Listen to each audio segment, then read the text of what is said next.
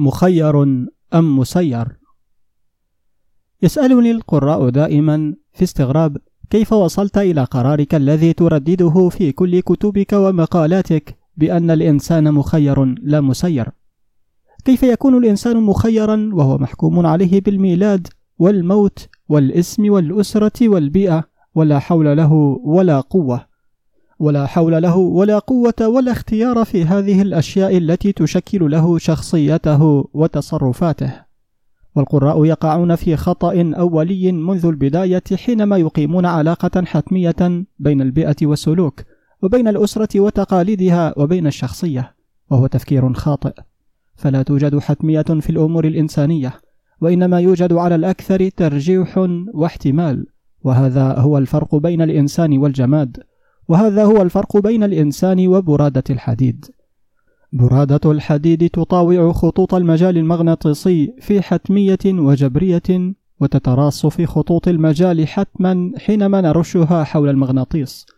أما الإنسان فإن علاقته بظروفه لا تزيد عن كونها احتمالا أو ترجيحا.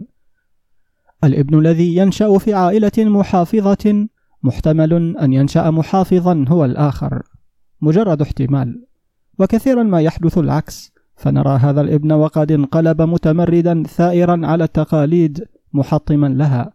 وهذا هو الفرق بين المسائل الآلية الميكانيكية والمسائل الإنسانية. ونفس الكلام يقال في البيئة. البيئة تشكل الإنسان ولكن الإنسان أيضا يشكل البيئة. ونظرة سريعة في المجتمع العصري حولنا. سوف ترينا كيف أخضع الإنسان مشاكل الحر والبرد والمسافات بعقله وعلمه واستطاع أن يسودها.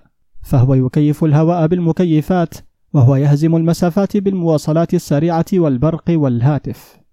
الإنسان ليس كتلة هلامية سلبية تشكلها حتميات البيئة ولكنه إرادة صلبة في ذاتها لها حريتها في توجيه الأحداث.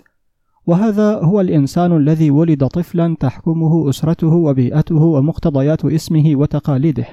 ها هو ذا يهاجر ويغير اسمه وبيئته وأسرته وينتقل إلى مجتمع جديد فيصنع انقلابا في هذا المجتمع الجديد ويغيره من أساسه. وها هو ذا يموت فيترك كتابا فإذا بالكتاب يغير التاريخ. وصحيح أن الإنسان قليل الحيلة في الطريقة التي يولد بها وفي الطريقة التي يموت بها ولكنه بين ميلاده وموته يصنع حضارة. الله أعطاه القدرة على أن يبني ويهدم ويحرر ويتحرر ويبكر ويبتكر ويخترع ويفجر ويعمر ويدمر. وسلمه بقاليد الخير والشر وحرية الاختيار. وحواجز البيئة وضغوط الظروف لا تقوم دليلا على عدم الحرية بل هي على العكس دليل على وجود هذه الحرية.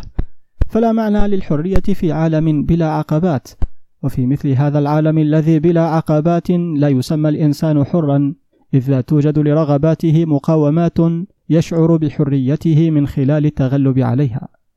والحرية لا تعبر عن نفسها إلا من خلال العقبات التي تتغلب عليها فهي تكشف عن نفسها بصورة جدلية من خلال الفعل ومقاومة الفعل.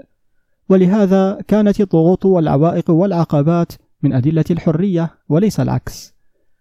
والفيلسوف الغزالي يحل المشكلة بأن يقول أن الله حر مخير مطلق التخيير والمادة الجامدة مسيرة منتهى التسيير والإنسان في منزلة بين المنزلتين أي أنه مخير مسير في ذات الوقت مخير بمقدار مسير بمقدار. وتوضيحا لكلامه أقول إن الإنسان حر مطلق الحرية في منطقة ضميره. في منطقة السريرة والنية فأنت تستطيع أن تجبر خادمك على أن يهتف باسمك أو يقبل يدك ولكنك لا تستطيع أن تجبره على أن يحبك. فمنطقة الحب والكراهية وهي منطقة السريرة منطقة حرة حررها الله من كل القيود ورفع عنها الحصار ووضع جنده خارجها. لا يدخل الشيطان قلبك إلا إذا دعوته أنت وفتحت له الباب. وقد أراد الله هذه النية حرة لأنها مناط المسؤولية والمحاسبة. أما منطقة الفعل فهي المنطقة التي يتم فيها التدخل الإلهي عن طريق الظروف والأسباب والملابسات ليجعل الله أمرا ما ميسرا أو معسرا حسب نية صاحبه. بسم الله الرحمن الرحيم. فأما من أعطى واتقى وصدق بالحسنى فسنيسره لليسرى. وأما من بخل واستغنى وكذب بالحسنى فسنيسره للعسرى من سورة الليل. يمهد الله أسباب الشر للأشرار ويمهد أسباب الخير للأخيار ليخرج كل منا ما يكتمه ويفصح عن سريرته ونيته ويتلبس بفعله. وبهذا لا يكون التسيير الإلهي نافيا أو مناقضا للتخيير فالله يستدرج الإنسان بالأسباب حتى يخرج ما يكتمه ويفصح عن نيته ودخيلته ويتلبس باختياره.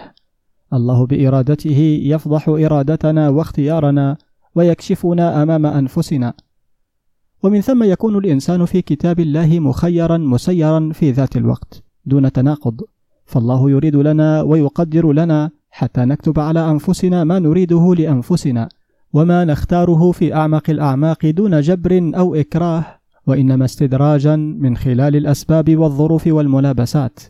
وفي إمكان الواحد منا أن يبلغ ذروة الحرية بأن تكون إرادته هي إرادة الله واختياره هو اختيار الله وعمله هو أمر الله وشريعته. بأن يكون العبد الرباني الذي حياته هي طاعة الناموس الإلهي فيعبد الله حبا واختيارا لا تكليفا فيكون الحر الذي يقول عنه الله عبدي أطعني أجعلك ربانيا تقل للشيء كن فيكون. إنه الحب الذي قال عنه المسيح لو كان في قلبك ذرة إيمان وقلت للجبل انتقل من مكانك لانتقل من مكانه. كما يحدث أن نعطي من ذات نفوسنا لمن نحب كذلك يعطي الله من ذاته لأحبابه. فيحقق لهم ما يشاءون فيكونون الأحرار حقا مثل ما هو الحر حقا.